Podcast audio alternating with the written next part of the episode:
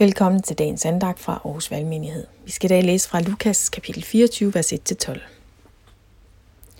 Meget tidligt om morgenen, den første dag i ugen, kom kvinderne til graven med de vellugtende salver, som de havde tilberedt.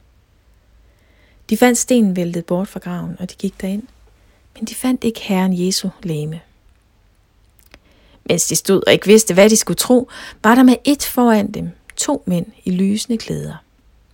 Kvinderne blev forfærdede og bøjede sig med ansigt mod jorden. Men mændene sagde til dem: "Hvorfor leder I efter den levende blandt de døde? Han er ikke her, han er opstået. Husk, hvordan han talte til jer, mens han endnu var i Galilea og sagde, at menneskesønnen skulle overgives i syndige menneskers hænder og korsfæstes og opstå på den tredje dag." Så huskede de hans ord. Og de vendte tilbage fra graven og fortalte alt dette til de elleve og alle de andre. Det var Maria Magdalene og Johanna og Maria Jakobs mor og de andre kvinder, som var sammen med dem. De sagde dette til apostlene, men det lød for dem som løs snak, og de troede ikke kvinderne. Dog rejste Peter sig og løb ud til graven, og da han bøjede sig ind, så han lindeklædet og ikke andet. Han gik så hjem, forundret over, hvad der var sket. Det er jo noget af en overraskelse, der venter kvinderne, der går ud til graven her tidlig om morgenen, påskemorgen.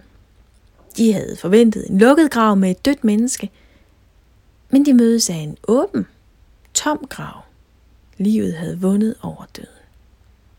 Den levende Gud er ikke at finde blandt de døde. Jesus havde jo godt nok sagt det til dem, men de havde ikke forstået det. Altså det her med, at han på tredje dagen ville opstå fra de døde. Det havde nok også været en rimelig abstrakt og absurd tanke. Og hvad må de lige tænkte, da Jesus sagde det her undervejs? Det ved jeg simpelthen ikke. Måske havde de bare ikke tænkt det helt så konkret, som de nu stod og erfarede det. Men Gud er jo ikke en teoretisk abstrakt Gud, en tanke, en rar følelse. Han er virkelig levende og til stede i vores liv. Han går med os.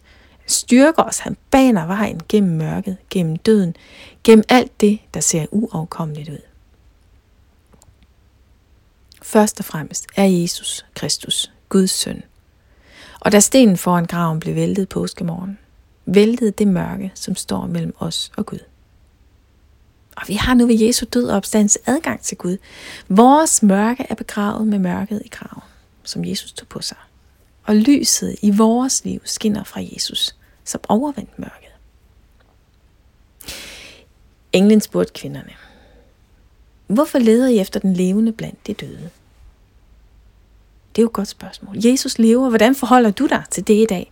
Hvordan er dit billede af Gud? Er han sådan et abstrakt levn fra en svunden tid, hvor man ikke vidste bedre? Eller ser du ham sådan den hellige, retfærdige, kærlige Gud, som kalder dig sit barn og ønsker at blive kaldt far? Ser du Gud som en teoretisk tanke, eller som den levende Gud, som er interesseret i dig, og som kan gribe ind helt konkret i dit liv, din situation, som kan sparke stenen væk og lade lyset komme ind i dit liv? Da stenen blev sparket væk fra graven, der blev der sat en skillelinje. Det onde, det mørke, det brudte, det har en stakket frist. En dag vil Jesus endegyldigt dømme verden retfærdigt og lade lyset strømme ind og forvandle alt. Men allerede nu, i dag, kan vi række ud efter lyset og forsoningen i ham.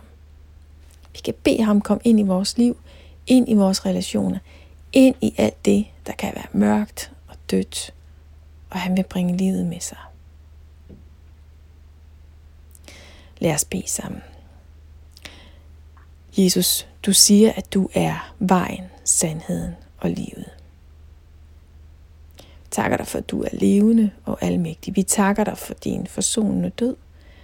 Tak, at vi med dig er gået fra døden til livet. Vi beder om, at vi helt konkret i dag må erfare livet fra dig. At lyset fra dig må skinne ind i vores mørke i dag. Amen.